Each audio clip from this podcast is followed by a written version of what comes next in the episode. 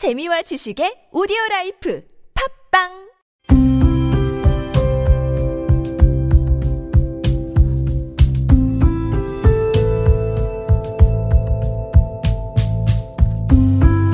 칼럼을 읽어드립니다.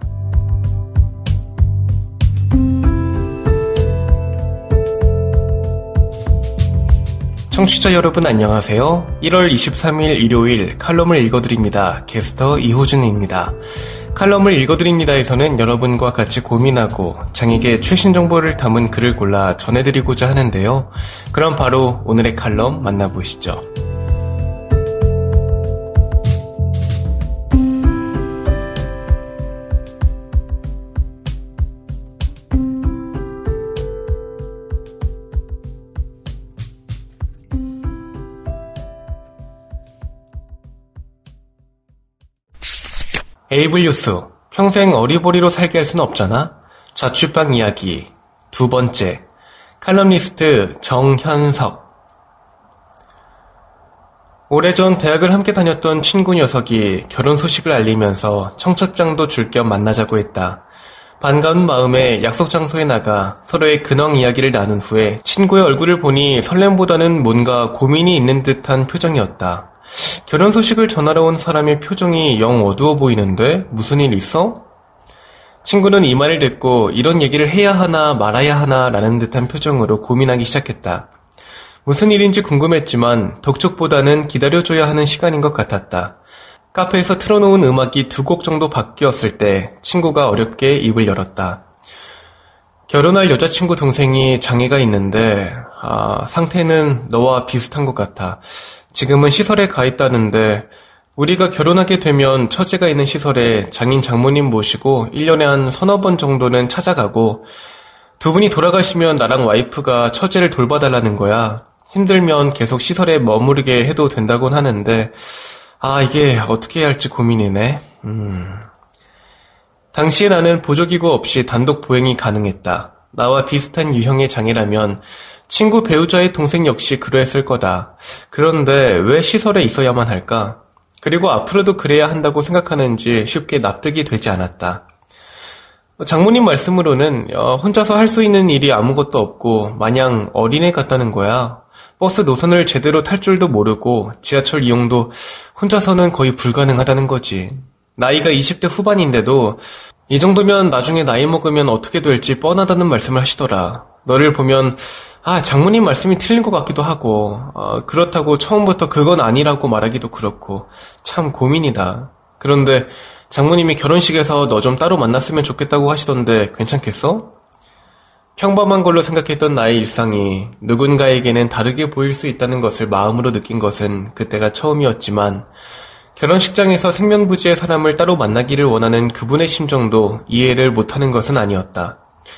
오랜 시간 동안 장애인 시설에서 지냈다면 그렇지 않은 사람들보다 직업, 미래에 대한 막막함이 있었을 거고 무엇보다 비교 대상으로 삼을 수 있는 표본 자체가 주변에는 없었을 거다. 장애인 활동 지원, 그룹홈 혹은 취업, 독립생활에 대한 이야기 중 하나라도 들은 부분이 있었다면 지금처럼 자녀를 시설에 보내고 걱정할 가능성은 줄어들었을 것이다. 하지만 친구의 결혼식장에는 마음으로만 축하하겠다는 말과 함께 봉투를 전달할 수밖에 없었다. 여러 사람의 삶이 아닌 나 하나의 모습이 누군가에게 참고서가 될 수 있겠으나 다른 사람의 삶을 좀 더 살펴봤으면 좋겠다는 생각 때문이었다. 군대를 다녀왔던 이들은 제대 후 사회에서 적응기를 가질 때 자신의 모습을 어리버리로 표현한다.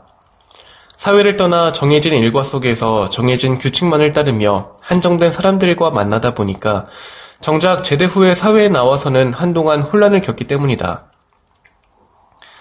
이십대 중반이 되도록 대중교통을 익숙하게 이용하지 못하는 것은 장애가 있어서일까 아니면 장애를 이유로 그러한 방법조차 알려주지 못한 주변의 인식 때문일까? 초등학교에 들어갈 무렵만 되어도 버스 정류장에서 부모님의 손을 잡고 버스를 기다릴 때 버스를 갈아탈 때는 번호를 잘 보고 차를 갈아탈 때는 내리기 전에 카드를 꼭 찍어야 한다라는 것을 알려주는데 장애인은 왜 그러한 부분에서 논외의 대상이 되는지 의문이었다. 그렇게 시설에 살면 평생 어리버리로 지내는 것이 더 걱정스러운 일로 생각해야 할 것이다. 장애와 인지능력은 상관이 없어. 지금이야 매년 명절마다 처제 찾아간다지만 나중에 아이라도 생기면 그때부터는 쉽지 않을 거야.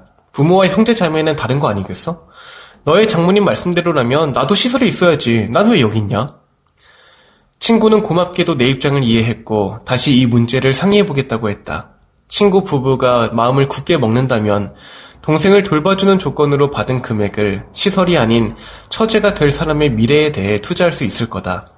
같은 부모에게서 나는 자녀가 결혼을 하고 부모님 곁을 떠나게 될 때 장애가 있는 가족 구성원으로 인해서 모두가 고민하는 시간은 줄어들었으면 좋겠다. 어느 한쪽이 가정을 가진 상태에서 누군가를 지속적으로 봐야 한다면 선의가 아니라 부담이 될 것이다. 은퇴와 노후를 준비하는 마음으로 장애가 있는 자녀의 독립에 대해 생각해봐야 하는 이유가 여기에 있다. 지금 여러분께선 케이비아이씨 뉴스 채널 매주 일요일에 만나는 칼럼을 읽어드립니다를 듣고 계십니다. 비마이너, 코로나십구 삼 년차, 방역 정책만으로 충분하지 않다. 인권으로 읽는 세상, 코로나십구와 사회운동의 과제. 대용, 인권운동사랑방 상임활동가. 코로나십구라는 감염병 사태가 삼 년차에 접어들었다. 이천이십 년만 하더라도 코로나십구 바이러스가 전 세계적으로 확산하는 동안 한국 사회는 봉쇄 조치 없이 방역의 성과를 보이며 K-방역은 성공한 방역정책으로 평가받았다. 이 년이 지난 지금 K-방역에 대한 반응은 극단적으로 갈린다. 여전히 대단한 성과를 이룬 방역정책으로 평가받기도 하지만 다른 한편에서는 정부가 망쳐놓은 방역정책의 모델로 비판을 넘어 비난까지 이어지기도 한다. 이 구도는 지금의 방역패스 정책을 두고 벌어지는 공방에서도 진행 중이다. 하지만 코로나십구 대응이 방역정책만으로 성공할 수 있는 것일까?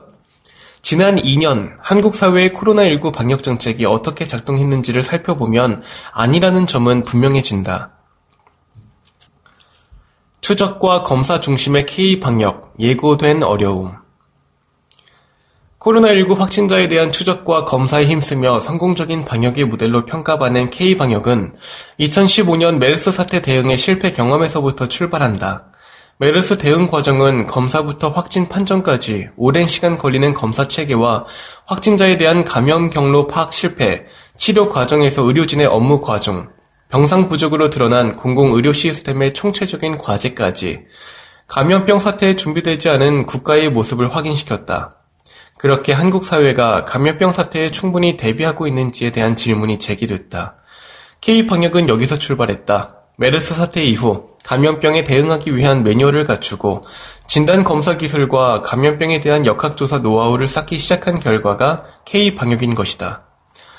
하지만 K-방역이 메르스 사태 당시에 던져졌던 모든 질문에 답하진 않았다. 바로 치료와 회복의 과정은 어떻게 달성한 것인지에 대해서다. K-방역은 검사와 추적 중심의 방역 정책으로 장기간 유지하기가 어렵다. 코로나십구가 의심되는 수많은 사람들에 대해 검사를 진행하는 동시에 결과에 따라 확진자가 나타나면 일일이 동선을 파악해 선제적으로 추가 감염의 경로를 차단하는 과정은 노동 집약적이다. 한정된 보건 의료 인력으로 아무리 역량을 집중해도 전파력이 강한 코로나십구가 일정 규모 이상 퍼지면 감염 경로 추적이 실패하며 한계를 드러낼 수밖에 없다. 예고된 한계 속에서 정부가 해야 할 일은 대규모 감염을 대비하여 확진자가 치료받고 회복할 수 있는 기반을 마련하는 것이다. 하지만 정부는 더 강력한 추적과 더 많은 검사를 통해 코로나를 막겠다는 답을 내놓았고 K-방역은 한계에 봉착했다. 또한 검사와 추적 중심의 방역 정책은 강력한 사회적 거리두기를 전제한다. 검사나 추적 그 자체는 바이러스의 전파를 막지 못한다. 확진자에 대한 역학조사를 통해 감염 경로를 찾아내면 바이러스의 전파를 차단하는 것은 결국 격리와 거리두기다. 검사와 추적 과정에 방역을 위한 인력과 자원이 집중되는 동안 거리두기를 철저히 지켜서 새로운 확진자가 발생하지 않을 때 K-방역도 성과를 거둘 수 있다. 문제는 거리두기를 유지하기 위한 조건의 편차가 크다는 점이다. 누군가의 주거의 조건이 열악하기도 하고 누군가는 일터의 작업 환경이 문제가 되기도 한다. 각기 다른 조건의 사람들이 거리두기를 적절하게 유지할 수 있도록 사회적 자원과 역량을 나누는 정책이 함께 필요했다. 하지만 지원 대책이라고는 정치공학적인 계산기만 두드린 지원금 살포 대책이 간헐적으로 등장했을 뿐이었다. 실질적으로 사회적 거리두기를 이어나갈 수 있도록 사회 구성원이 조건을 갖추고 역량을 키우는 과정은 부재했다. 검사와 추적 대신 백신 접종? 이천이십년 십이월 최초로 하루 확진자가 천 명을 넘긴 삼차 유행의 시기를 지나면서부터 추적과 검사 중심의 K방역은 한계가 분명히 드러났다. 하지만 정부의 태도는 달라지지 않았다. 단지 추적과 검사의 자리에 백신 보급과 접종률 재고를 채워 넣었을 뿐이다. K방역을 믿고 조금만 참아달라던 정부는 백신을 공급하면서부터는 집단 면역 형성할 때까지만 견뎌달라고 말만 바꾸었다. 그렇게 빠른 속도로 백신 접종률을 끌어올렸지만 결국 이천이십일년 여름 사차 유행과 겨울 오차 유행에서 드러난 결과는 마찬가지였다. 사회적 거리두기를 유지하기 어려운 조건과 여전히 준비되지 않은 치료 대책과 맞물려 다른 나라와 비교해 높은 백신 접종률을 달성했음에도 확진자가 늘어남은 물론이고 치명률과 사망자가 급증하는 결과까지 불러왔다. 무엇보다 정부의 태도가 비판받아야 할 지점은 방역 실패의 책임을 특정한 개인과 집단의 탓으로 돌려온 것이다. 감염병 사태를 대처하기 위해 백신 접종률을 제고하는 일은 매우 중요하다. 하지만 정부는 백신 접종률이 제고되자 사회적 거리두기의 기준을 방역 팩스의 방식으로 대체했다. 정부가 채택한 방식은 거리두기의 강도를 백신 접종 여부로 나누면서 백신 접종자와 미접종자 간의 권리를 대립시키는 방식이었다. 백신 접종자는 사회적 거리두기를 그만해도 되지만 미접종자로 인해 거리두기를 유지해야 하는 것처럼 백신 접종으로 일상 회복을 해나가려고 하는데 마치 미접종자가 이를 가로막는 존재로 위치 지은 것이다. 정작 사회적 거리두기를 유지하기 위해 방역 정책만으로 해소하기 어려운 정부의 역할은 외면한 채 말이다. 이미 추적, 검사 중심의 K방역의 한계를 살피지 않고 성소수자, 이주민 등에게 방역의 책임을 떠넘겨온 방식과 다르지 않다. 방역 정책만으로 코로나십구에 대응할 수 없는 이유. 애초에 방역 정책은 코로나십구 대응의 전부가 될 수 없다. 방역을 위해 영업을 제한하고 출입을 통제하며 이동을 막는 등의 조치는 시민의 삶을 보장하기 위함이다. 감염병 사태라는 재난을 대처하기 위해 바이러스의 전파를 막는 방역 정책이 필요한 만큼 동시에 재난을 겪는 사회적 역량을 키워나가는 것 역시 필요하다. 코로나십구 확산 초기부터 아프면 쉬고 회복하면 다시 일터로, 학교로, 일상으로 돌아갈 수 있는 권리를 보장하는 사회를 만들어야 한다는 이야기와 다르지가 않다. 이를 위해 방역정책과 동시에 불평등한 사회적 조건을 개선하고 공공성을 확장해 나가며 사회를 전환하는 로드맵을 논의해야 한다는 것이다. 하지만 정부의 대책은 총체적인 로드맵 제시가 아니라 누군가의 생존과 생계는 제한하면서 파편화된 지원 대책만 늘어놓는 방식이었다. 코로나십구 사태가 드러낸 권리의 불평등과 취약한 공공성을 채워나가기 위한 대안 마련이 아니고 언제가 될지 모르는 코로나십구의 종식까지만 버텨보겠다는 태도였다. 결국 자영업자 지원 대책은 자영업자의 생계를 보장하지 못했고 돌봄 지원 대책은 돌봄의 공백을 채우지 못했으며 바이러스 유행 시기마다 치료를 위한 공공병원과 시설은 턱없이 부족하다는 점이 드러났다. 결과적으로 방역 정책의 손해, 피해를 감수하는 사람들에게 정부의 정책에 대한 신뢰도 하락할 수밖에 없었다.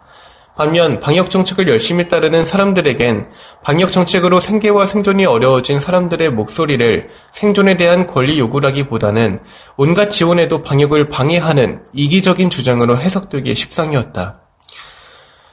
누구도 경험해본 적이 없는 감염병 사태 속에서 국가라고 언제나 성공적인 정책만 내놓을 수는 없을 거다.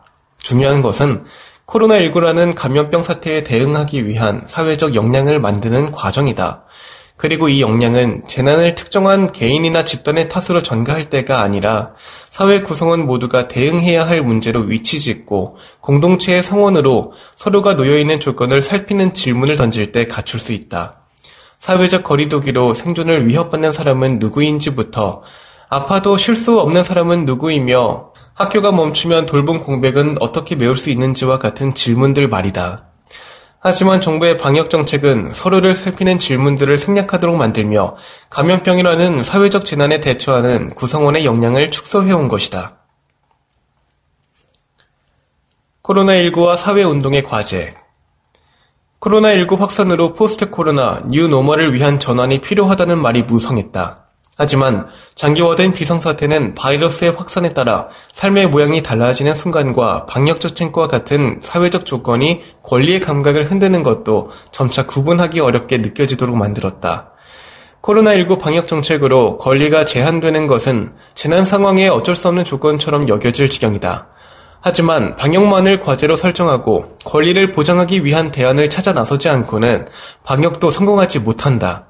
방역 정책이 필요 없다거나 중요하지 않다는 말이 아니다. 지난 이 년 정부는 모두의 권리를 보장하기 위한 방역 정책을 만들어 오기보다는 방역을 핑계 삼아 권리의 감각 자체를 무너뜨려 왔다.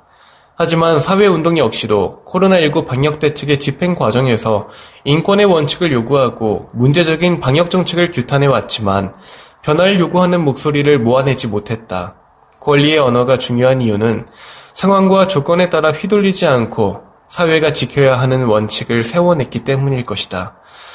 이제 다시 감염병 사태에 맞서기 위한 권리의 감각을 세우고 다른 사회로의 전환을 위한 급진적인 요구를 만들어내는 것은 사회운동의 과제로 남았다.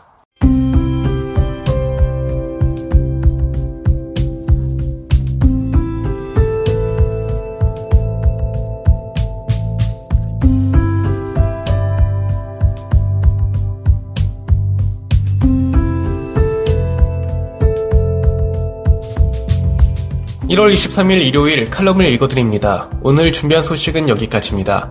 지금까지 제작의 이창훈, 진행의 이호준이었습니다. 끝까지 청취해주셔서 고맙습니다.